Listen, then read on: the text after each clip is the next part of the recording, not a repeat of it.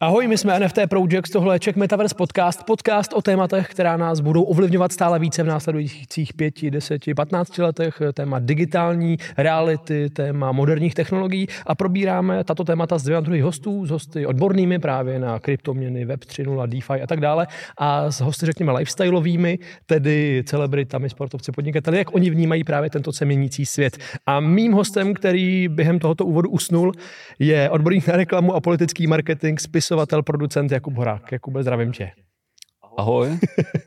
Když jsi usnul, je pro tebe spánek jistou formou metaverza? Já si myslím, že ne. Já si myslím, že to je jiná realita, protože mm-hmm. metaverzum přeci jen vychází z toho univerza, který existuje, ale je to něco meta, je to jako nad. Mm-hmm. Když to říše snu a spánku, si myslím, že je úplně jiný fenomén. Hmm, protože já se vlastně všech hostů na začátku se tam na stejnou otázku, jak oni vnímají metaverse. U tebe jsem to teda změnil, protože jsem nám tu během začátku usnul, ale když se tě zeptám, teď ty jsi na to trošku odpověděl, ale když se zeptám explicitně, jak ty vnímáš metaverse, co pro tebe znamená to slovo metaverse?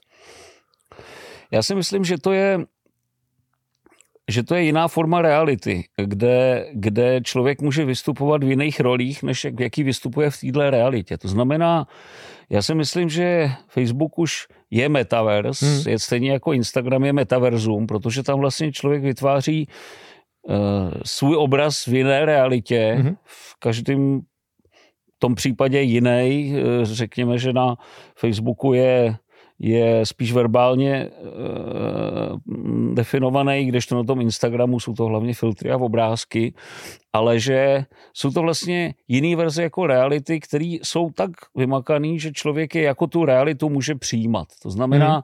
člověk skutečně na Facebooku má celou řadu přátel, o kterých ani neví, jak vypadají v reálu a vnímá je nějakým způsobem, takže si pamatuje konverzace s nima a tudíž je to vlastně plnohodnotná, plnohodnotný druh univerza, akorát e, není to to fyzické univerzum, do kterého jsme se narodili, ale je to nějaký další. Já si myslím, že to, co, o čem mluví Marek Zuckerberg, tak v podstatě je pořád totéž, pouze, mm-hmm. pouze e, se tam jedná o to, aby ty smysly byly dostatečně naplněny. Eh, myslím si, že v tom je ten hlavní problém, proč oni to ještě nejsou schopní rozjet, protože se snaží řešit ty uh, displeje před hmm, očima hmm. tak, aby člověk mohl takhle hejbat hlavou a měl pocit, že je v reálném prostoru. Takže z tohohle pohledu metaverzum už tady máme, a je to jak tedy ten Facebook nebo třeba Roblox, kde mm-hmm. se pohybuje moje Sofinka, protože jsou to nějaké reality, které jsou definované, takže člověk může uvěřit v to, že se tam dá fungovat. Jak ty seš v tomhle prostředí komfortní? Jak, jak tě, co tě na něm baví? Teď, když si mluvíš o tom, že Facebook je jistá už forma metaverza, tak jak ty vnímáš tuhle tu formu, jak ty se v ní pohybuješ, jak tě to baví, nebaví? Mě skutečně nejvíc vyhovuje ten Facebook, protože hmm. já jsem od malička velice rád čet a uh, vlastně rád formulu myšlenky verbálně. To znamená, to znamená ve slovech, v tomhle případě, v tomhle případě ne teda verbálně, ale, ale psaním. Mm-hmm. Protože pro mě je to komfortnější. A já dokonce i radši čtu věci, než že se dívám na videa.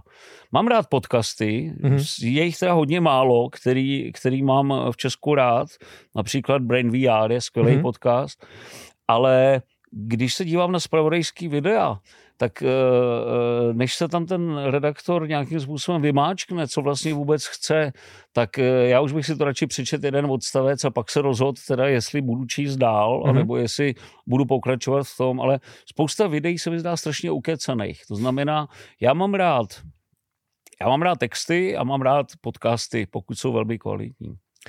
Ty zmiňuješ tu možná trošku soustředění, to, že máš potřebu tu informaci třeba svým způsobem, který pro tebe je komfortní, třeba nějaká rychlost a čtení, když někdo už mluví dlouho, to video je rozkecaný, je roztahaný, tak ztrácí tvoji pozornost.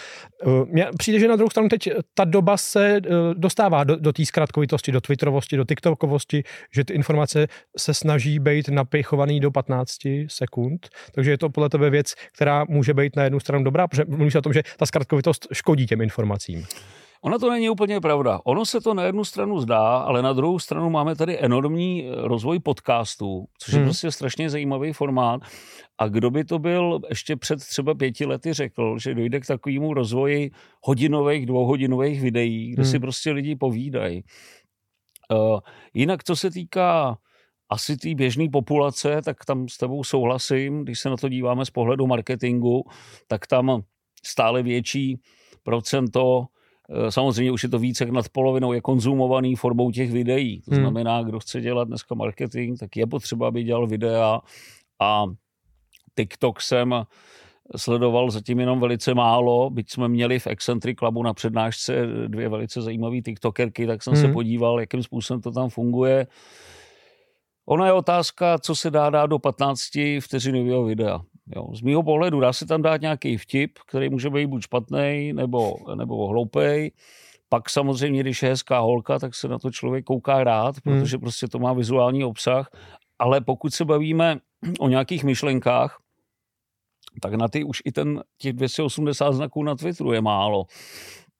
Tam člověk vlastně se musí snažit zjednodušit tu věc maximálně, aby se vešel do těch znaků, nebo to tam dělat do nějakých trédů. Hmm. A mně tohle to přijde zbytečný. Já mám rád texty a ty texty častokrát začínají nějakou myšlenkou a potom zvažují třeba opačnou myšlenku, mm-hmm. protože mysl uvažuje duálně, ta uvažuje bílá nebo černá, mm-hmm. takže vůbec není nikdy od věci začít mluvit o bílém, pak mluvit o černém a potom prostě tím systémem teze, antiteze, syntéza dojít k nějakému závěru, který může být třeba překvapivý nebo může potvrzovat jednu z těch dvou variant.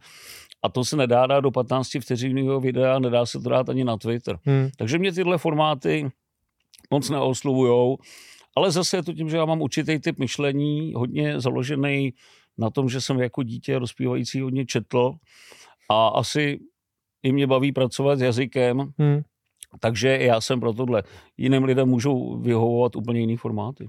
Nevím, jestli máš třeba tyhle ty metriky u sebe na Facebooku nakoukaný stylem, kdy tvoje texty na Facebooku častokrát jsou uh, poměrně dlouhý, kdy jsou to nějaké historky nebo až kusy skoro povídky, jestli máš nakoukaný, že třeba kratší texty fungují líp, v úzovkách fungují, teď myslím ty metriky stráveného času, lajků a tak dále, nebo máš možná na Facebooku takovou bublinu, která je zvyklá to od tebe tímhle způsobem konzumovat? Tady vidíme, jak je to všechno relativní, jo? jak ta doba je paradoxní.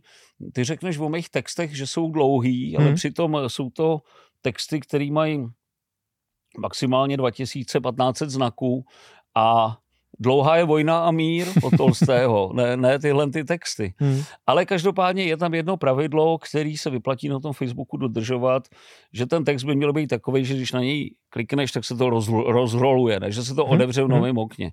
Protože tam samozřejmě už člověk vidí, že tam je toho textu nějak strašně moc a nechce se mu to číst. Hmm. To prostředí je tam nastavený na to, aby ten mozek dostával neustále dopameny od dalších a dalších postů a patrně, když vidí tak dlouhý post, tak se začne obávat, že nedostane během jeho čtení žádný dopamin, takže radši ho přeskočí. Takže jde o to, aby se to neotvíralo v novém okně. To je asi jediný, jediná, jediná, jediný pravidlo, které je tam třeba dodržovat. A Určitě je to tak, že já mám publikum, který moje texty čte rádo hmm. a víš, ty historky většinou něco v sobě obsahujou a proto jsou asi tak úspěšný. Častokrát, častokrát eh, to člověka až překvapí, kolik lidí kolika lidem se líbí nějaká historka, která v sobě, v sobě má nějaký zážitek ze života, mm-hmm. nebo nějakou emoci, kterou člověk zažil, mm. překvapující, může být i bolestivá, může být nějaká. Ale myslím si, že velkou roli v tom hraje upřímnost. Že vlastně, že ty texty jsou autentický. Mm-hmm. A uh, je ještě několik, možná, možná desítku lidí na Facebooku bych dokázal najít, kteří tam vytvářejí podobný delší obsah mm-hmm. a taky si najdou svoje čtenáře. Nicméně ta doba té pozornosti nebo obecně té zkratkovitosti, že třeba na YouTube se řešilo, že člověk musí zaujmout, dřív to bylo do 15 sekund, dneska se mluví třeba o třech, o čtyřech sekundách, kdy video musí eh, zaujmout, tak když teď to vezmeš s tvýho pracovního hlediska, teď myslím pracovního marketingového hlediska, tak nad tím logicky musíš uvažovat, musíš tu informaci formulovat tak, aby, byla zauj, za, aby zaujala. Takže jak se v tomhle tom třeba právě změnila tvoje práce? Na tom YouTube to už je klasika, tam potřebuješ něco zajímavého dostat do těch prvních tří, čtyř vteřin, hmm. aby si, aby si uh, to dostal do té části, kdy se to ještě nedá přeskočit. Mm-hmm. A samozřejmě, pokud tam někdo něco huhlá první tři vteřiny, tak ty lidi to automaticky přeskakují, protože prostě nemají, nemají eh, důvod. Mm-hmm. Uh, do, my se pak dostáváme už do takové situace, jako kdyby si měl vyprávět vtip, ale místo toho, aby to vyprávěl a lidi napínal, tak musíš hned říct pointu a pak to teprve začít vysvětlovat. Mm-hmm. Protože jinak uh, si přeskočen. Pravda, že na TikToku plno videí je stavěno tak, že v, ty, v první vteřině, vteřině a půl vidíš na chviličku ten výsledek a pak to video o tom, jak to vzniká. Je to tak. V podstatě se dostáváme do, do situace, kdy je třeba nejdřív od, odvysílat trailer, vlastně upoutávku na to video a potom samotný video a všechno to dá do jednoho formátu. Náš podcast, jako plno dalších podcastů, tak začíná těma ano, highlightama. Ano. A já jsem si všiml, že tak začínají ty brand VR, promiňte, že zmiňuji to nevadí, po druhý, ale no. teď jsem si velice pochvaloval pochvaloval rozhovor s Jiřím Horáčkem z Národního ústavu pro duševní zdraví a všimnul jsem si, že ty to taky vlastně dají jako, jako schrnutí, ale to jsou technologie, které nejsou zas tak nový. Když si vezmeme knížky mého oblíbeného autora Žila Verna, mm-hmm. tak tam přeci máme obsah, seznam kapitol a v těch je taky napsáno prostě inženýr Cyrus Smith objeví tajemný vchod do mhm. jeskyně, mm-hmm. uh, uh, se ztratí v temném lese. A takhle vlastně jsou popsané ty kapitoly. Oni jsou to dětské knížky, takže z toho bychom mohli vy, vy, vysuzovat, že, že společnost nám pomalu dětinští a tudíž je na ní třeba používat formy, které dřív se používaly pro děti. To, což bych klidně mohl rozvinout i do dalších oblastí. Vezměme si mm-hmm. třeba politické kampaně. Tak uh, kdyby dneska někdo slyšel dvouhodinový projev Abrahama Lincolna, kandidáta na prezidenta, který prostě někde sepsal a přečetl, no tak uh, s člověkem, který je zvyklý na sociální sítě, tak eh, ten, ten by tam buď, tam, buď by tam usnul, nebo by Abrahama Lincolna upřímně nenáviděl. A vezměme si, že ještě do toho, než do hry vstoupila televize, mm-hmm. což je především ta legendární debata Kennedyho s Nixonem, uh, to znáš tu story Kennedy, Kennedy Nixon, uh, co se tam stalo. Nevím, na co narážíš. Nesmírně zajímavá záležitost. Eh, byla to jedna z prvních debat eh, kandidátů na prezidenta v televizi mm-hmm. a ta debata byla odvysílána zároveň v televizi a zároveň eh, rádiem. Mm-hmm. A zajímavé je, že ty posluchači, kteří slyšeli to rádio, tak ty řekli, že v té debatě vyhrál Nixon, že prostě působil přesvědčivěji, mm-hmm. kdežto ti, co viděli televizi, tak na ně jednoznačně líp zapůsobil Kennedy. Bylo to daný tím, že Nixon tuším odmítl se nechat nalíčit, mm-hmm. takže se pak tak nějak nezdravě lesknul uh, v těch světlech reflektorů. Kennedy pochopitelně působil vitálněji, mm-hmm. že byl opálený a tak dál. Takže tady už ta forma nám vlastně začíná začíná uh, začíná uh, přehlušovat ten obsah. Pokud tedy uh, se stále ještě shodneme, že tím, co bychom měli považovat za podstatné pro volbu, řekněme, prezidenta, je obsah hmm. jeho myšlenek a to ne, jestli je opálený nebo neopálený. Nicméně, nicméně takhle se to posunulo s příhodem televize. Do té doby ještě bylo v Americe zvykem, že, eh, že ti kandidáti spolu vedli debaty v tisku. To znamená, jeden napsal prostě nějaký článek mm-hmm. a mhm. druhý mu odpověděl v těch samých novinách zase jiným článkem a teď to lidi četli a zamýšleli se nad tím obsahem. No, dneska jsme v situaci, kdy v Americe, když se dělají prezidentské kampaně, tak samozřejmě tam obrovské obrovskou roli hrajou televizní reklamy, které mm-hmm. my tady v Česku nemáme povoleny. No a tam jsme zase v situaci, kde je potřeba všechno schrnout do 30 vteřin, do jedné minuty a ne sepisovat nějaký zvláštní věci. Programy stranu už dneska nikdo nečte, mm. takže eh, ten, ten, ta myšlenka, že ta společnost dětinčtí a dostává se od těch, od těch myšlenkových forem k těm obrázkovým, pak je vlastně pravdivá, podle mě. Na to možná vsedl Karel Janeček a čekal, že když to posune ještě dál a dostane se do metaverza, tak... Karel, Karel, Karlův nápad udělat tiskovou konferenci v metaverzu je přeci nádherný, že jo. Problém je samozřejmě v tom, že nikdo nemá ty headsety doma, takže hmm. kdo se tam dostane do toho metaverza za ním. Takže, takže uh, to byla opravdu metamyšlenka. Ale mezi náma já bych chtěl mít prezidenta, který občas udělá tiskovou konferenci v metaverzu. Kdyby naše země byla nesmírně populární, mohli bychom tam svolávat, kdyby jsme vedli Evropskou unii, tak bychom mm-hmm. to mohli svolávat do toho metaverza, teď by tam ty lidi seděli, teď by tam kdokoliv vlastně mohl přijít a koukat se, bylo by to pěkný. A ještě by to mělo mnohem menší uhlíkovou stopu. Mělo by to, mělo by to velmi malou uhlíkovou stopu, protože by se ušetřilo za letadla, za všechno. Samozřejmě Samozřejmě toto eh, dělám si, dělám si na půl legraci. Byť v případě nějakého takového jednání si myslím, že představitelný by to bylo. Hmm. Jiná věc je, že my třeba máme Eccentric Club, kde děláme přednášky a my je nikam ne, nepřenášíme. Mm-hmm. My ani nenatáčíme, protože my se tam chceme potkat osobně a samozřejmě, když já se takhle bavím s tebou, tak uh, přeci jenom ten, ten kontakt a ta komunikace je ještě trošku jiná. Nemluvě o politickém jednání, kde se skutečně celá řada věcí pak odehrává v kuloárech, mm-hmm. kde mhm. můžeš za někým zajít a dát se s ním do, eh, do řeči, kde se mluví jinak, než když jsou puštěné kamery a tak dál. Takže samozřejmě tuhle kvalitu různé tyhle virtuální prostory nic nenahradí. Ale myslím si, že spousta Stejně jako jsme se naučili spoustu věcí vyřešit přes Zoom mm-hmm. a člověk si nemusí dělat starosti, kde se zaparkuje, než někam dojede a, a nestráví prostě tři čtvrtě hodiny cesty objížděním eh, nějakých zácp a, a, a může to vyřešit prostě od sebe cvaknutím knoflíku, tak si myslím, že že eh, určitě i tohle metaverzum, až se to technicky doladí, tak bude minimálně pro ty pracovní účely uh, velice dobře použitelné. Takže ten jeho nápad byl krásný. Pokud ovšem je to metaverzum, kde se najdou až tři lidi denně, tak si myslím, že, že eh, ten zásah cílové skupiny je poněkud slabší.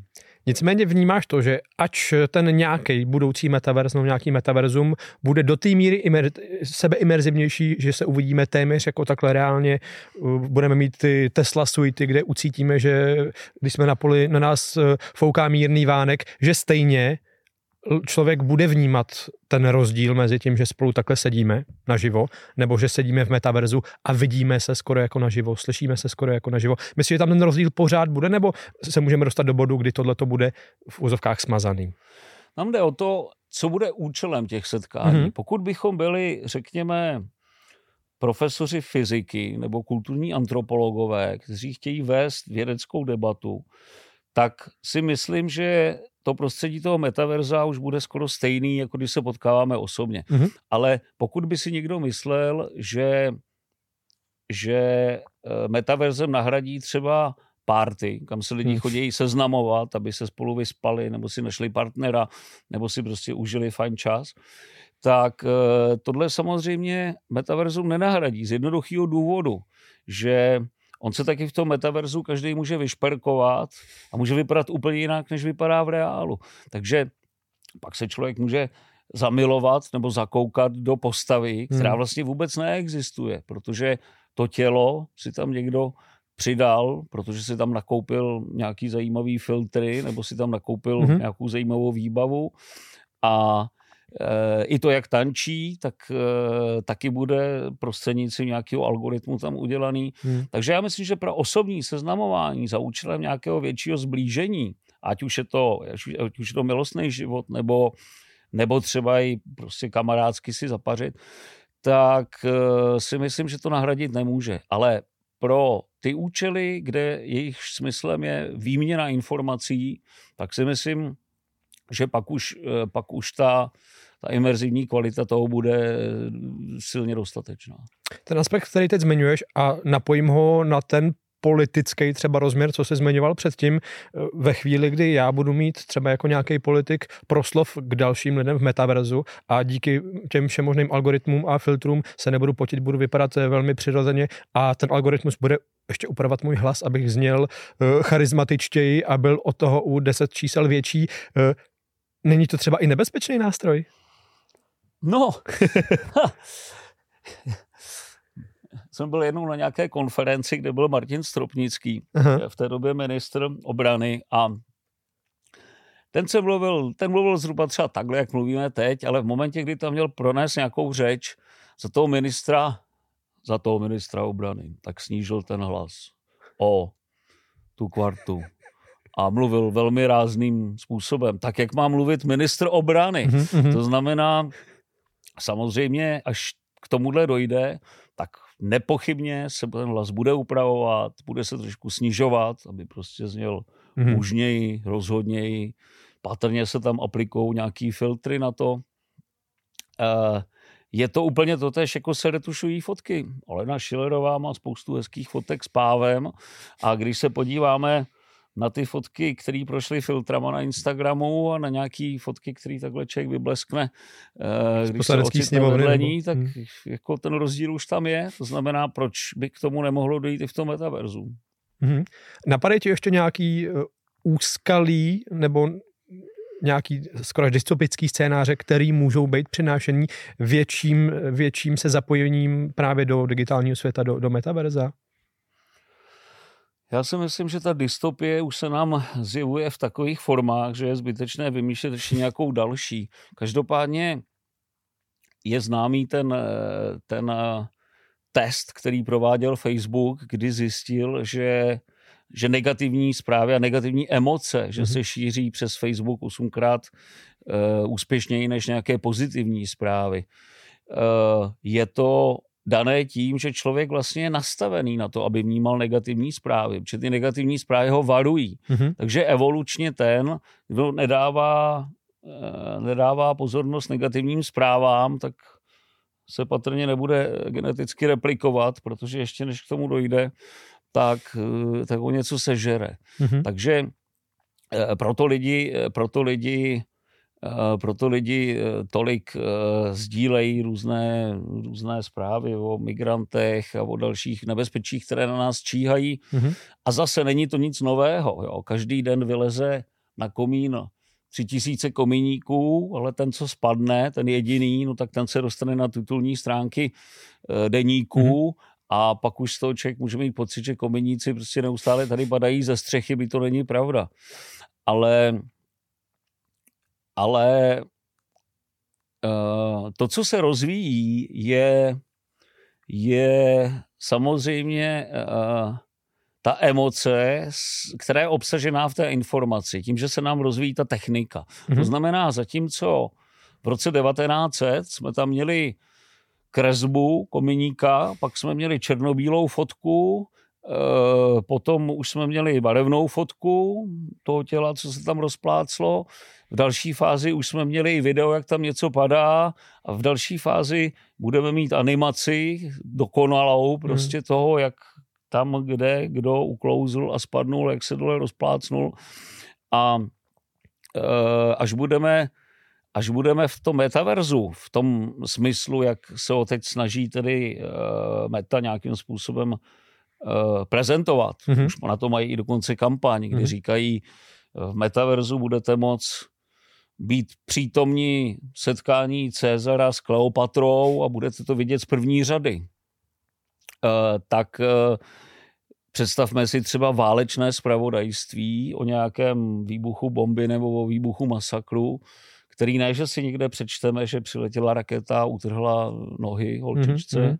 ale přímo tam takhle budeme stát a před náma se to stane, protože to tam prostě někdo podle skutečné události, mm-hmm. anebo podle skutečné události bez výsměchu to prostě udělá, udělá tak, aby to vypadalo reálně. A důsledky šíření pak takovýchhle zpráv budou budou nesmírně veliké. A a to bude taky velice nebezpečné, protože dneska, když si někdo něco přečte v novinách, tak ještě mu pořád můžete odpovídat, no jo, a viděl jsi to na vlastní oči. Mm-hmm. Když to tady budete moct říct, jo, já jsem to viděl na vlastní oči. Takže když bych se teď pídil po tom, jakou oblast eh, to nejvíce zasáhne nějaká tato imerzivnost, rozšíření metaverza, tak jestli to bude mít velký vliv na řekněme, sociální vztahy, psychologii lidí. Mluví se o tom, že je to třeba velký prostor pro biznis, což rozhodně je, pro ekonomiku, což rozhodně je.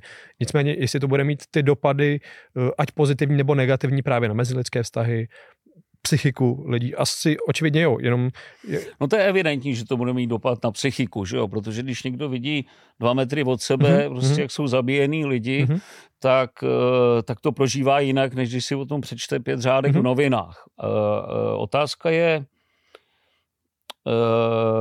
já si myslím, že to největší, největší nebezpečí nebo největší největší aspekt, na který to bude mít vliv, prostě bude, bude politika, protože přeci uh, na základě různých těchto pocitů, co kdo dělá dobře, špatně, my potom volíme eh, politiky, který řídí stát. Mm-hmm. A tohle bude samozřejmě použito v tom politickém marketingu a uh, podle toho se lidi budou moc rozhodovat. Tady představme si tohle třeba v kombinaci s tím s tím systémem referent mm-hmm. nebo okamžitého odvolání politiků, které prosazuje SPD a měli to i Piráti v programu, mm-hmm. byť různě prostě v různé omezené formě, ale představme si, že někdo prostě rozšíří takovouhle nějakou informaci, kterou člověk vidí prostě dva metry před sebou v tom metaverzu, no a okamžitě může třeba někoho odvolat, nebo okamžitě může, může eh, může o tom vyhlásit referendum. Představme si třeba, že někdo přijde s tím, že už zdravotnický systém eh, Nejsme tak bohatá země, aby jsme mohli v tom zdravotnickém systému platit všechno, tudíž je logické, aby někdo mohl udělat, eh, aby si někdo mohl vyžádat třeba nějakou lepší péči tím, mm-hmm. že mhm. bude platit nějaké poplatky u lékaře. Tohle je příklad, který se mimochodem stal. Ano. S, se zru, s kampaní zaměřenou na zrušení poplatků u lékaře vyhrál Jiří Paroubek krajské volby. Přičemž kraje ani hejtmani vůbec nemají nic společného s poplatkama u lékaře. O tom nerozhodují. Hmm. To mhm. stanoví vyhlášku ministerstvo zdravotnictví, nebo to schvaluje vláda, nebo parlament, ale krajské volby proč? Přesto bylo všude na billboardech, eh, zrušíme poplatky u lékaře a vyhráli s tím krajské volby. No a teď si představme, že někdo teda zavede tenhle ten, eh, tenhle ten zase poplatek, protože prostě ekonomicky už ten zdravotní systém nebude možno jinak mhm, utáhnout mm-hmm. a někdo natočí tohle to video, jak třeba nějaká babička tam prostě umře, protože už neměla na ten poplatek. Mm-hmm. Nebo nějaké podobné video. A tohle to se bude šířit. A teď si to představme v kombinaci, že by bylo okamžitě možný podle nápadu SPD třeba okamžitě možný odvolat toho politika, ministra zdravotnictví. Mm-hmm.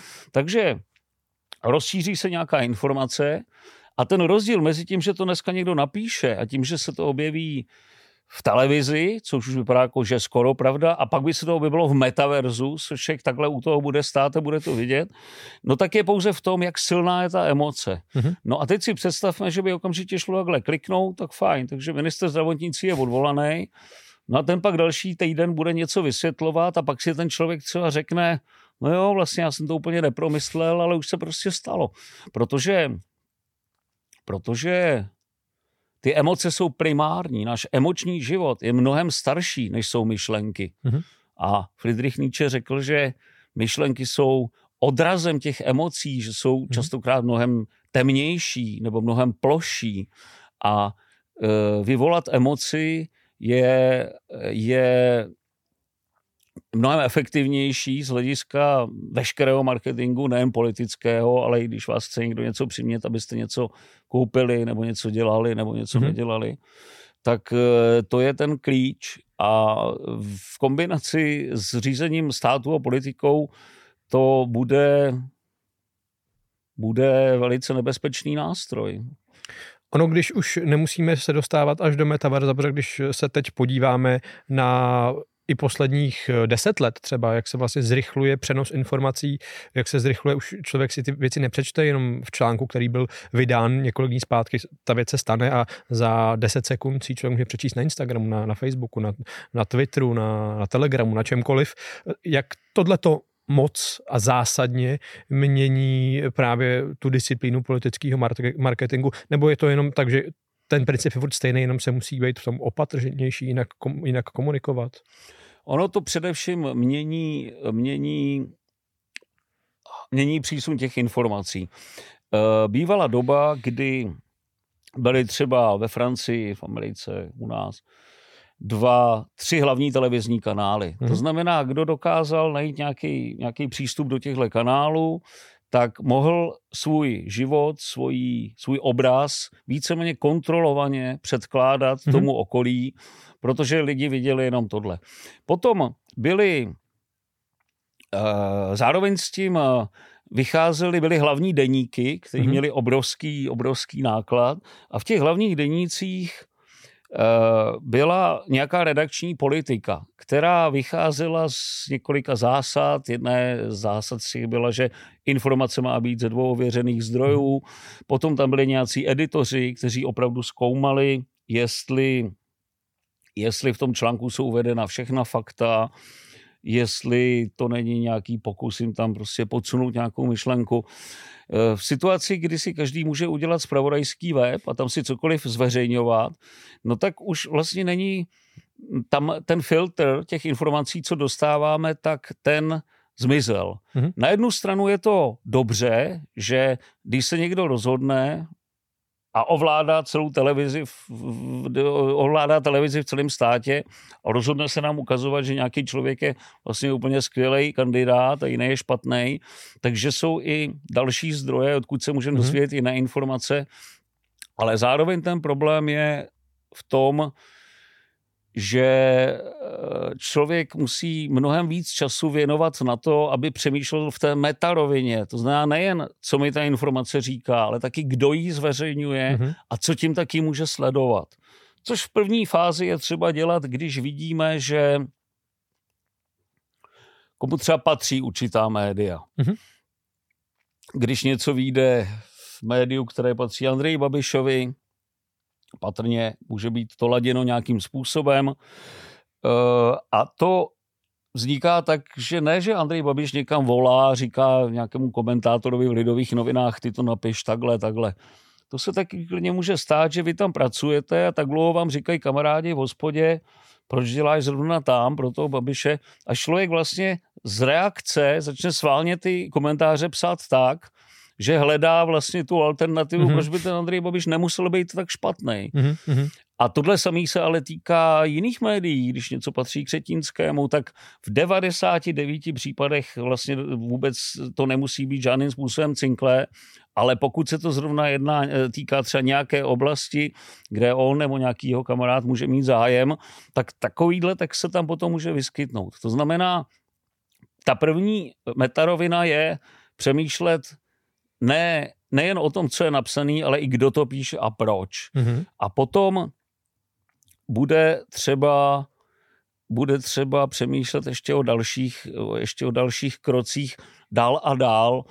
A já si myslím, že jediný řešení, co z toho je, je vybírat si, vybírat si lidi, kteří, kteří pro vás ty informace třídí. To znamená, vy někoho sledujete, mm-hmm. jste si jste přesvědčeni, že to myslí upřímně, že je nezávislý a proto, když on vám něco doporučí, tak si to vybíráte podle toho. A a samozřejmě musíte přemýšlet o tom, jestli to vaše přesvědčení, že on je takový, tak je skutečně reálné nebo ne. Ale podle mě z toho množství informací, které k nám dneska přichází, tak už není umění číst informace, protože těch je strašně mm-hmm. moc, ale najít si ty kanály, které je za vás nějakým způsobem předvybírají a sortují. Tady si myslím, že je ohromná příležitost pro intelektuály a pro editory do budoucna eh, pomoct lidem v té záplavě informací se vyznat nemusí to být televize nebo nějaké jiné médium, ale jakýsi spravodajský influencer, který vlastně nasává všechny informace a třídí je pro to svoje publikum, které jsou pro něj relevantní. Je to přesně tak, což už vidíme, že se děje, mm-hmm. když jsme tady měli když jsme tady měli pandemii covidu, tak třeba velice, velice celé publikum zajímal Dominik Ferry, který hmm. prostě přinášel ty informace v nějaké zjednodušené formě, protože ve vyhlášeních ministerstva zdravotnictví se často nedalo vůbec vyznat, mm-hmm. že ty profesoři prostě něco povídají a, a rozhodně to ne, nedělají tak, aby se to vešlo do 15 vteřin, tak on ty informace bral, různě zpracovával, posílal takhle dál. Uh, Stejně tak eh, máme dneska už 14% eh, Američanů, kteří sledují zpravodajství pouze na TikToku. Mm-hmm. Takže oni vlastně jediný zdroj zpravodajství mají o tamtuť. Mám, ono to možná není 14%, ale 34 dokonce. Musel bych se pak podívat na mhm, čísla. Mm-hmm. A tam se samozřejmě dostáváme do roviny, jestli pak se nám to zpravodajství nescvrkne do toho orvelovského dvě nohy špatně, čtyři nohy dobře, kdo to dělá a jak, ale eh, jak jsem říkal, ty tam jsou ty časy, kdy člověk si četl dlouhý článek, než kvůli nějaký esej, hmm. který schrne všechny aspekty uh, a dostáváme se prostě do té černobílé roviny. Jestli si čet třeba od Orvela Poctu katalánsku, nesmírně hmm. zajímavá kniha, která mluví o španělské válce, které on se účastnil a Uh, jednoduché pojetí španělské války je, že tam prostě byli zlí fašisti a, a, a potom tam byli ty levičáci, o kterých respektive ty správný, mm-hmm. o mhm. kterých Hemingway napsal, komu zvoní hrana, že a ty mm-hmm. se tam bránili Frankovi a tak dále a tak dále. A když člověk čte toho Orwella, tak si uvědomí, jak ta situace byla složitá, že tam e, mezi těmi lidmi, co bojovali proti Frankovi, tak ještě byli, byli byly části podporované Moskvou, mm-hmm. Stalinem, že jo, jako mezi interbrigadisti a ty často respektive interbrigadisti byli všichni, kdo tam přijeli, takže, ale tohle to byli Moskvou řízený prostě interbrigadisti nebo komunisti a ty častokrát bojovali víc proti těm kolegům na té své straně barikády, proti různým anarchistům mm-hmm. a dalším prostě levičákům nestalinistickým, než bojovali proti frankistům. A najednou vlastně z toho jednoduchého jednoduchého černobílého obrazu my vidíme, jak to bylo extrémně složitý, jak to bylo propojený a jak velice chybný by bylo dělat závěr, ty jsi byl tam, tak jsi takovej, ty jsi byl tam, tak jsi makovej, protože to byla široká, široká kombinace různých vektorů. Zkusme tohle dostat do 15 vteřinového klibu na TikTok. No, tam je ale vidět i ten aspekt logicky, který je vždycky ta ne- nečernobílost. Jenom mi přijde, že právě v té ještě té zkratkovitosti je to ale nejde asi úplně rozblurovat do nějaký šedý, světle šedý, tmavě šedý, a že to právě napomáhá té, řekněme, polarizaci. Rozblu, rozblurovat to nejde, protože lidi, který, který tam eh, procházejí TikTokem, tak ty chtějí slyšet, je to tak a tohle je dobře a tohle je špatně. Mm-hmm. Jako vysvětlovat někomu 30 vteřin, že vlastně nic není ani dobře, ani špatně, tak eh, ten člověk pak nemá vlastně jasno, co, co to je za sdělení. A to se s tebou, já se s tebou stále bavím jako o spravodajství mm-hmm. nebo o, o filozofických úvahách, o esejích. Nemluvím o tom, když člověk dělá nějakou reklamu nebo nějakou cílenou komunikaci, mm-hmm. kde samozřejmě smyslem toho není informovat pravdivě o stavu světa, ale cílem je přimět člověka k nějaké akci když tohleto přeneseme na volby, kdy ty jsi mluvil, eh, ty jsi měl případ Paroubka, když se podívám na současné prezidentské volby, tak mnoho témat, který všichni ty kandidáti zmiňují, vlastně vůbec nejsou v, vůbec nejsou v pravomocích prezidenta, vůbec to nejsou témata, ke kterým on uh, fakticky potom, on tím může mluvit, ale nemá na ně prakticky žádný vliv. Je tam jde opět zase, je to jenom eh, vyvolání nějaký emoce, spojení s nějakým tématem? Nepochybně. Ale když se podíváme na ty Pojďme se podívat na ty tři základní kandidáty, kteří hmm. teď vedou ten peleton a říci, jakou mají komunikaci. Takže Petr Pavel má slogan Vrátím zemi, klid a řád.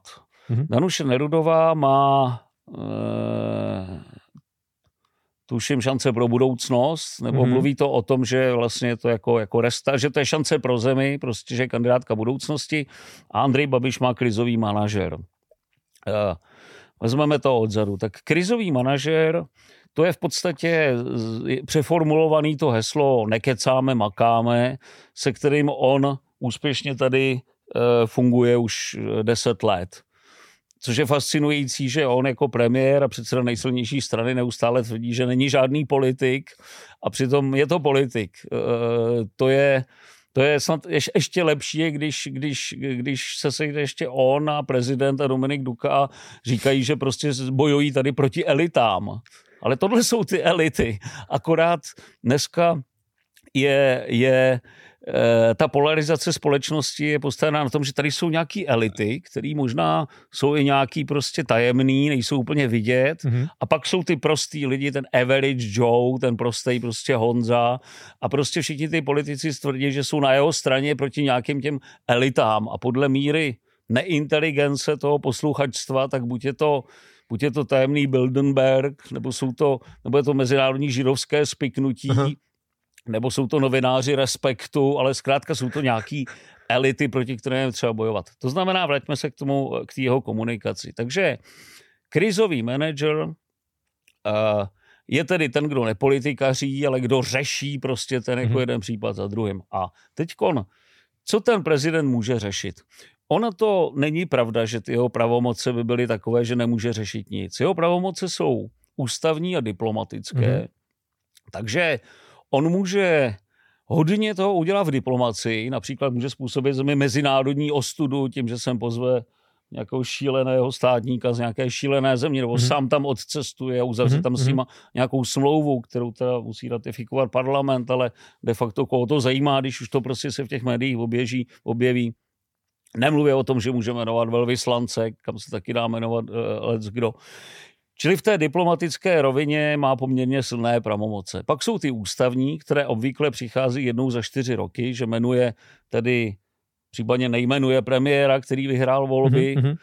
A pak jsou, pak jsou vysloveně ekonomické věci, které se týkají bankovní rady a tak dále. Ale je pravda, že třeba na navýšení daní nebo na privatizaci Česu žádný vliv nemá. Mm-hmm. Kdežto teď jsem slyšel Andreje Babiše, který říkal, no já bych jim radil té vládě, já jim třeba řeknu, proč jste nevzali ČES, kde je 150 miliard nerozděleného zisku, měli jste, že to rozdělíte, koupit, prodat, bylo by to vyřešený. V čemž má pravdu, že ten prezident může do toho prostředí přinášet různá témata. Mm-hmm. Takže kdyby Andrej Babiš, jak jeho zvykem, tam prostě od rána do večera furt něco vykládal, jak to vláda dělá blbě a on, to dělá, on by to dělal dobře, tak nepochybně na tu situaci bude mít ohromný vliv. Jo. Takže tohle to prezident dokáz, dokázat může. Mm-hmm. Když si vezmeme mm, když si vezmeme Danuši Nerudovou sázka na budoucnost České republiky, teď mi přesně ten slogan vypadl z hlavy, tak eh, ono na tom přeci taky něco je. Ona tím, že v době sametové revoluce jí bylo 10 let, takže na rozdíl od těch dalších kandidátů se tam neřeší věci, co v roce 88 někde napsali, podepsali, mm-hmm co tam někomu nablili v, v nějaké žádosti o výjezdní doložku, aby vůbec se mohli podívat za hranice například eh, nebo podobně. A je to žena, takže to by skutečně byla změna toho politického vnímání politiky. Mm-hmm. Určitě by to mělo velký vliv na, na ženy, na, na holky, které holky by viděly, že máme prezidentku, takže by mohly vnímat jinak svoji prostě budoucnost. Čili to, že od toho, řekněme, patriarchálního modelu řádu pořádku, který reprezentuje generál Pavel, nebo od toho hyperaktivního manažera, který prostě nadává na elity a pro nás, pro naše lidi tam něco řeší, tak, eh, tak žena nezatížená žádnou minulostí eh, by, by skutečně mohla změnit tu budoucnost, eh, to, ten obraz České republiky mm-hmm. i pro její občany. Čili i ona vlastně neříká nic nereálného, co by co by eh, nemohla udělat. No a ten klid a řád, který slibuje generál Pavel, tak je taky vlastně slib, který on by dokázal naplnit. Už jenom tím, jak by prostě vystupoval, jak by působil, jak vypadal na známkách, na obrazech a tím, že by zachoval klid, třeba v případě, že někde dopadne nějaká raketa, zatímco půlka českého politického spektra už začne křičet, že prostě Polsko bylo napadeno, pojďme zaktivovat článek NATO, prostě mm-hmm. zautočili na členskou zemi NATO, tak on řekne, vyčkejte, uvidíme ty informace a pak se skutečně ukáže, že to byla raketa protivzdušného systému Ukrajiny, tak tímhletím by taky dokázal ten klid a řád do, vrátit do té, do té politické společnosti, která je značně rozjitřená. Čili já vlastně na těch slibech těch tří hlavních kandidátů mm-hmm když se mě ptáš, tak nevidím nic nerealistického. Oni slibují něco, co by skutečně mohli splnit. Mm-hmm. Šlo mi spíš od, vlastně o tu formu té komunikace, že, ale ty jsi to teď, teď jsi to popsal, o tu formu, že vlastně my zařídíme tohleto, my budeme dělat tohleto a do jisté míry vlastně mluvíš o tom, že to jde, že to není nic nereálného. Jako ten rozdíl ve srovnání s tím, co dělal Jirka Paroubek, je v tom, že skutečně oni, oni napsali na billboardy zrušíme poplatky u lékaře. Hmm což kraj, krajský hejtmani nemůžou hmm. nic takového rušit a vyhráli s tím volby. Takže tam eh, tohle je blízké jako nereálnému slibu. E, a rozhodně, rozhodně je to blížší tomu nereálnému slibu, než říkat, že prostě vrátím zemi řád, což můžu už pouze osobním, to můžu jen, jen například už osobním příkladem, mm-hmm. jak vystupuju, tak můžu ten řád eh, někam vracet, takže tady to nereálné není. No nějaký zásady politického marketingu mění se nebo změnily se hodně třeba za posledních 15 let právě s příchodem sociálních sítí, s příchodem internetu 15-20 let třeba? Příchod sociálních sítí změnil toho hodně. On s tím vlastně začal eh, americký prezident Obama, když kandidoval, tak tehdy oni dali desetkrát víc do eh, v rámci té, té volební kampaně prezidenta do, do sociálních sítí než republikáni a je to jeden z příčin, proč vyhráli. Hmm.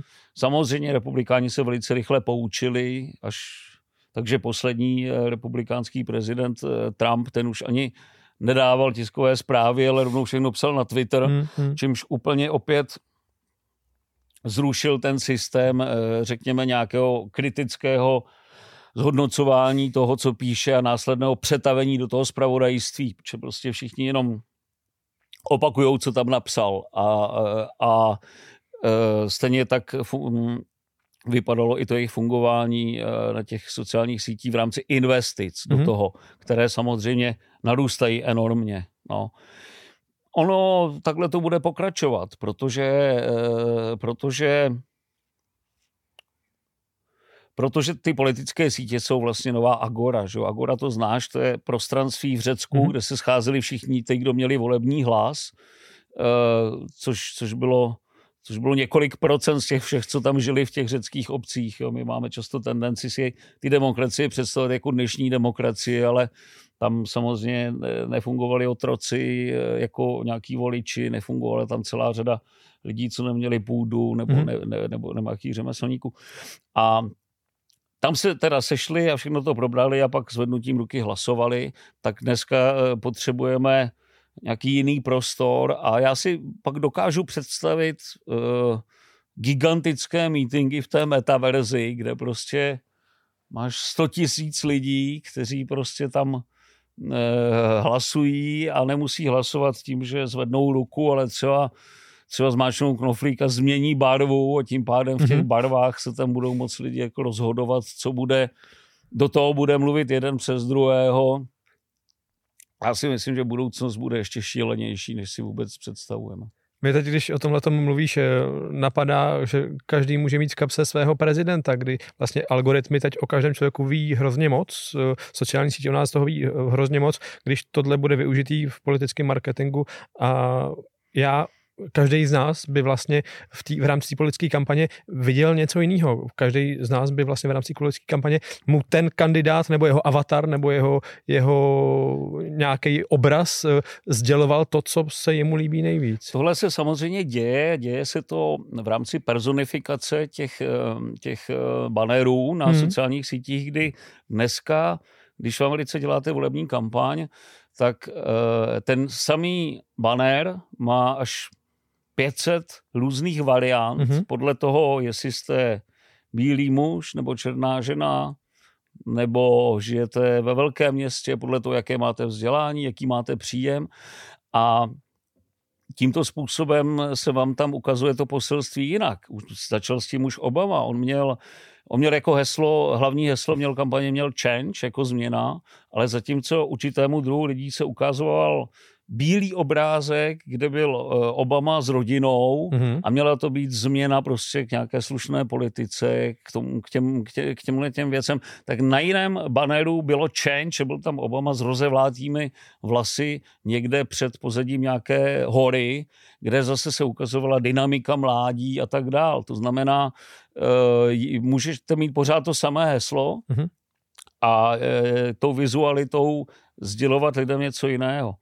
Tahle tvoje myšlenka, že by to pochopitelně bylo převedené už do toho hologramu nebo do toho avátara, tak že kdyby to i říkal po každý jinak, tak to byla krása. Já mám rozepsanou jednu povídku o tom, že vlastně i ty volby by pak mohly dopadnout pro každého tak, jak chtěl on. A následně by na to byla navázaná celá mašinérie spravodajství, která by líčila ten vývoj toho světa tak, jak se to děje vlastně v rámci tedy toho, že vyhrál ten můj prezident. Mm-hmm. A lidé by prostě chodili po ulicích a jeden by byl přesvědčený, že stále je prezidentem třeba Miloš Zeman, další by tam měl Andreje Babiše, že je prezident a teďkon by bylo třeba jenom moderovat to, co se děje ve světě a vytvářet na to teda ty reakce toho Babiše a toho Zemana. A celou dobu se to nějak snažit ještě udržet pohromadě, aby nedocházelo potom k tomu totálnímu rozpadnutí té reality, protože můžete třeba v jedné realitě eh, tvrdit, že ten, eh, ten prezident třeba jsem pozval ruskou armádu, ale občas člověk z té metaverze jí vyjde a jde třeba po ulici a vidí, že tam tanky nejsou. Takže by se to muselo takhle neustále rozšiřovat dál a dál do všech možných dalších variant a teď samozřejmě samozřejmě jak v té knížce Zahrada, kde se cestičky rozvětvují, tak potom každý už by měl teda ten svět, kde je ten jeho prezident, tak pak ještě by byly parlamentní volby, tak mě by taky to mohl vyhrát tenhle premiér nebo tenhle. To už je hodně permutací. A to by bylo hodně permutací, které by neustále takhle pokračovaly a tím se ocitáme v té teorii, o které mluví Michio Kaku, to jsou paralelní vesmíry, mm-hmm. kde oni, jim, jim zrovna vychází, že to je asi nejpravděpodobnější vysvětlení to, jak to funguje, ale tam je ohromná výhoda, že z jednoho do toho druhého paralelního vesmíru se člověk nemůže dostat, protože prostě jsou, jsou v jiném tom metaverzu těch, mm-hmm. těch těch vesmírů, těch metavesmírů. Když to tady, pokud bychom eh, to chtěli provozovat na Zemi, tak bychom to museli dělat jenom na základě nějaké jakohle nesmírně sofistikované, permutované informační mašinérie. To by moje práce byla zajímavá, když bych v televizních novinách eh, musel předtočit 15 dalších variant a každý měsíc by těch variant bylo víc. Přesně tak, přesně tak. Nicméně do jisté míry, do jisté míry, ne teda v těch výsledcích, ale se to děje, tohleto, že je nám předkládán každému trošku jiný, když vezmu, já jsem ten příklad zmiňoval tady už několikrát v jiných dílech, kdy jeden basketbalový hráč NBA během koronaviru uvěřil na základě doporučování YouTube a té své bubliny, že země je placatá. A vlastně bylo to tou jeho sociálně facebookovou, YouTubeovou bublinou, takže on vlastně žil trošku v jiný realitě.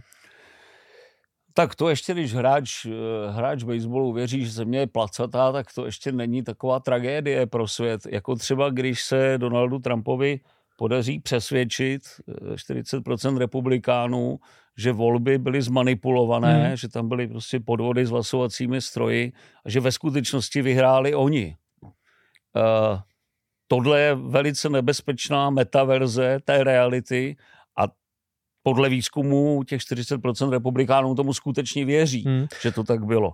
A teď si samozřejmě, samozřejmě eh, musíme se podívat na to, eh, ono, opět to není nic nového. Rusové žijou v nějakém narrativu toho, hmm. co se děje a eh, je, vychází to z toho, že jejich, jejich mass media je takhle informují, jsou odřízlí od těch dalších hmm, zdrojů, hmm. Čili tam reálně lidi nevěří, že by Rusové mohli bombardovat civilisty. Myslí si, že to tam dělá NATO, či oni hmm. to takhle říkají. Stejně tak za druhé světové války Amerika měla nějaký příběh, Němci měli nějaký příběh, Sověti měli nějaký příběh a člověk, který se narodil do Německa v roce 1936 mu bylo 17 let, no a byl, tak byl členem Hitlerjugends ne z toho důvodu, že by měl veškeré informace o tom, jak je všechno špatně, eh, ale prostě on byl přesvědčený, že tohle je ten normální svět. Že a proto vlastně, tam byli kámoši z ulice. Kámoš, byli tam všichni kamarádi, hmm. chodili jsme na nějaký tábory, prostě hmm. holkám se líbilo, jaký máme uniformy, všechno prostě bylo takhle. Eh, byly miliony lidí, kteří věřili tomu, co co to vedení země uh, jim řeklo a kam je vedlo. Bylo to za Napoleona, byly to vlastně kdykoliv. Hmm, no. hmm. Já teď jsem dělal rozhovor s Jiřím Justem a ten vlastně mluvil o, o tom, jak ruská společnost vlastně dobrovolně konzumuje a vlastně ráda konzumuje ty, tu ruskou eh, verzi a když třeba teď uh, podobná situace s Donaldem Trumpem teď po brazilských volbách, kdy příznivci Jaira Bolsonára, teď třeba velká část jich tvrdí, že, že Lula už je mrtvej a že obch- ty všechny meetingy, všechno obchází jeho dvojník a mají na to poměrně velkou sadu jejich jako pseudodůkazů. Takže to ukazuje to, že ty paralelní reality trošku fungují. Ano, nepochybně.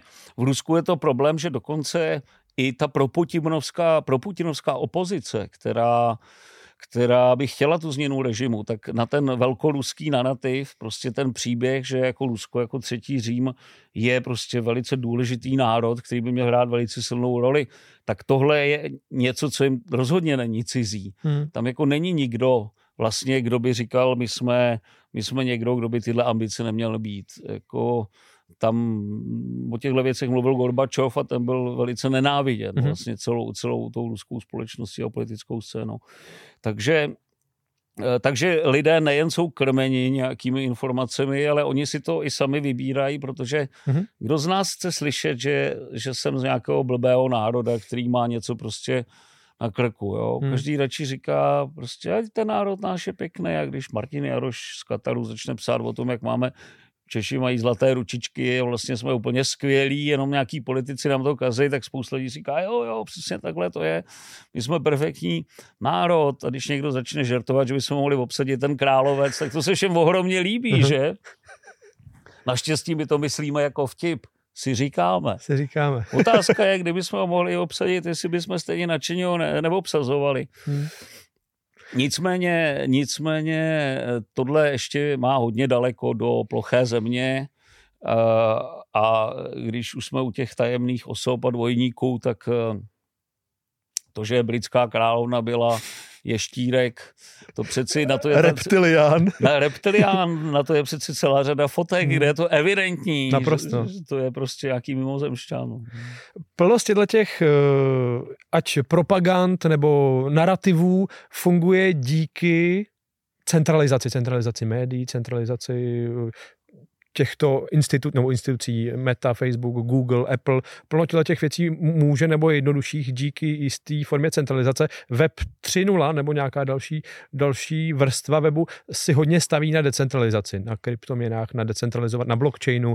Eh, je vůbec podle tebe nějaká cesta z té centralizace, nebo je to cesta, kterou se budeme vydávat, nebo se jí budeme ve finále bát? Jak, jak ty vnímáš tuhle tu?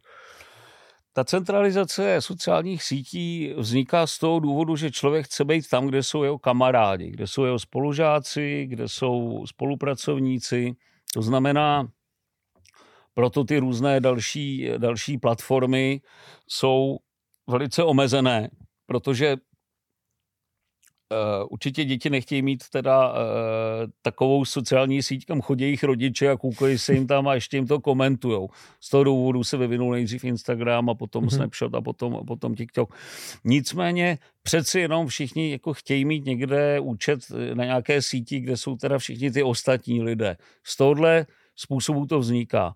Uh, je možné si představit, že prostě na tom eh, webu 3.0 jsou různé sociální sítě, ale nad nimi je nějaká metasíť, do které mají tedy přístup prostě všechny tyhle ty profily hmm. z těch různých sítí a člověk může tam určovat nějaká pravidla, co z toho se dostane na tu, na tu, na tu metasíť, hmm. ale to, aby lidi byli někde spojeni, tak já si myslím, že za prvý to teda takhle lidi chtějí z toho komunikačního hlediska a za druhý, já si myslím, že to je dobře, protože aspoň to člověku dává nějaké informace o tom, že existují i lidé s jinými názory. Mm-hmm. Protože někdy tam zabloudí, protože někde něco okomentuje a potom kouká, kolik těch lidí je a co si vlastně myslí.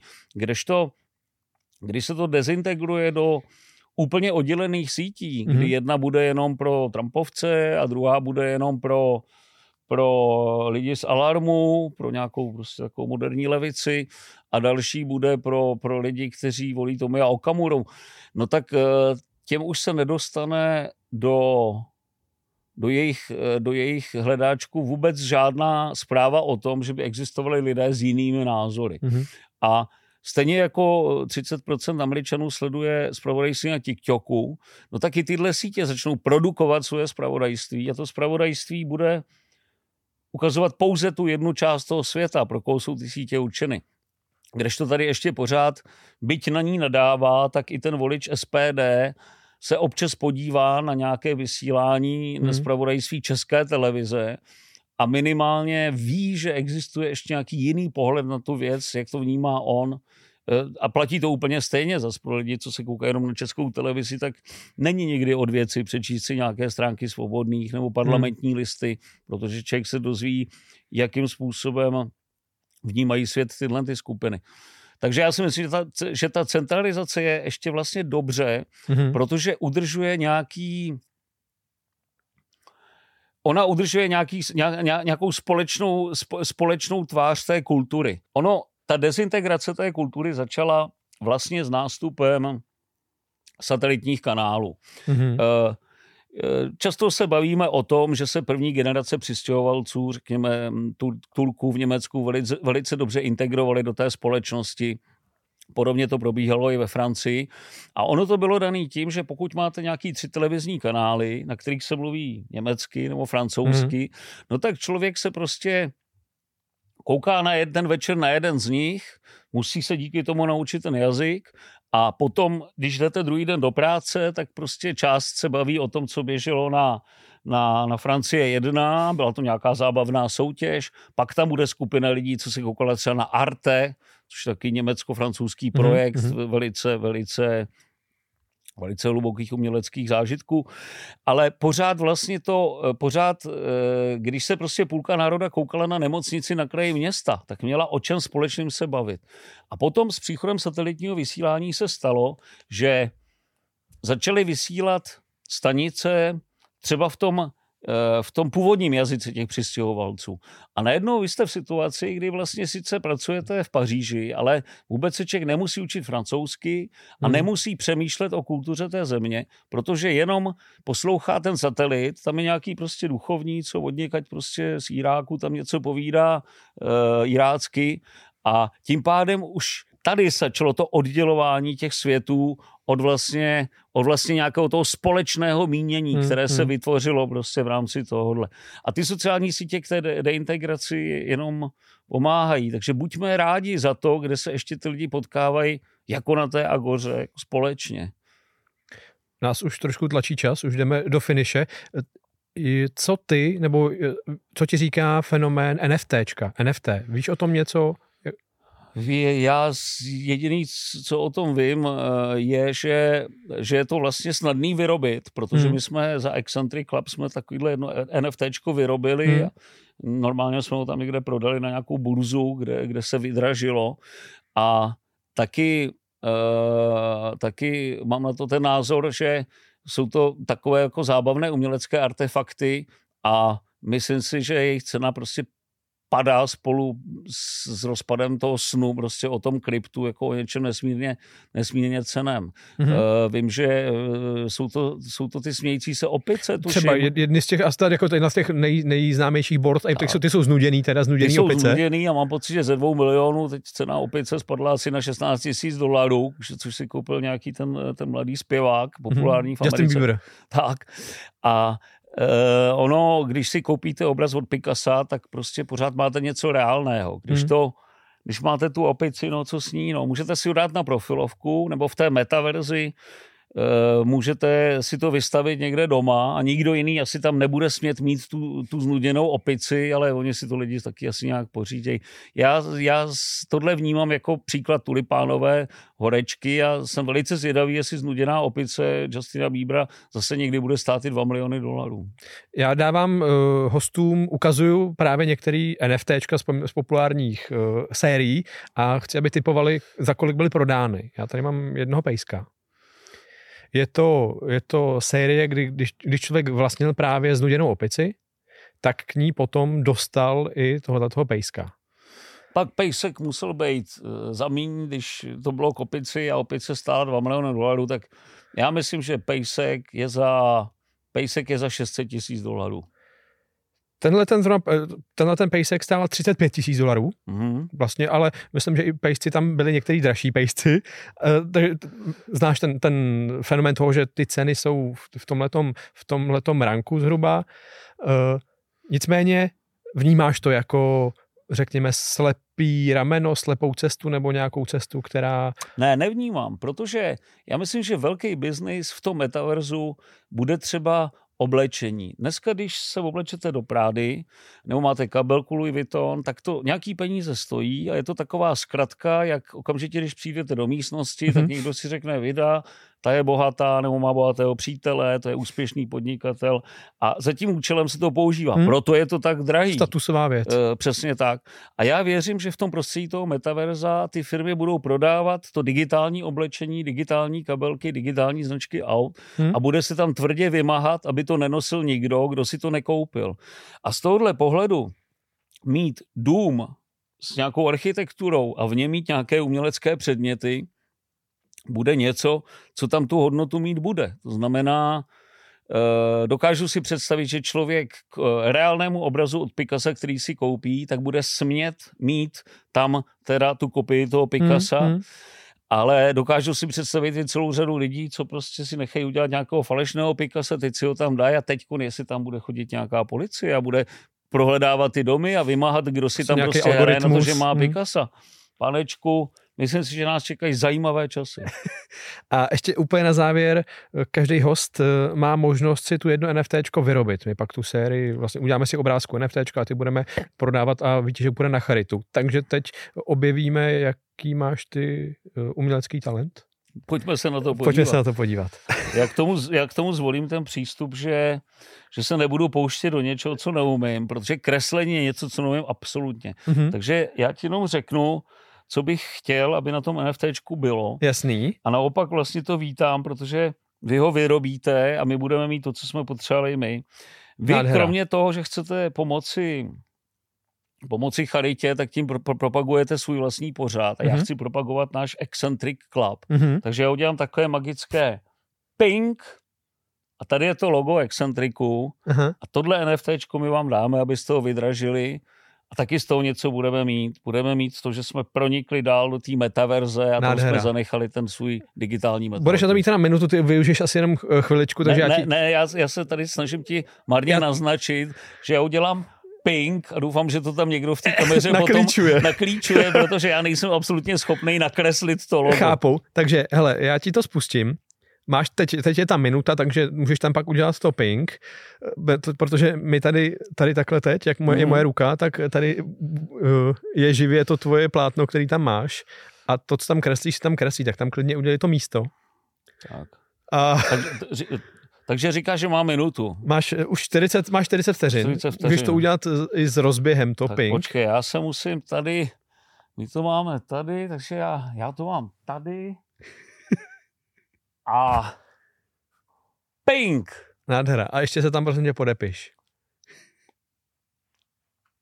Krásný. Máš ještě 20 sekund, tak to už těch 20 sekund dobrých. Já vám je nechám na reklamu těch 20 sekund. Dobře. Díky. My děkujeme všem našim sponzorům, děkujeme všem, kteří nás podporují, jelikož máme i Patreon, kde bude dalších 20 minut rozhovoru s tebou, takže teď využívám těch 20 sekund k tomu, abych vás pozval právě k tomuto bonusovému materiálu na Patreonu, kde máte i plno dalších výhod. Minuta ukončena. Jakube, já ti děkuju za povídání o všem možném i nemožném, co tak jako zasahovalo asi oba dva ty světy, i ten náš teď současný a i třeba ten, ke kterému se dostáváme. A Děkuju a teď si budeme ještě chvilku povídat eh, v té bonusové části dalších 20 minut. Děkuji tak ti. Prima, dobře.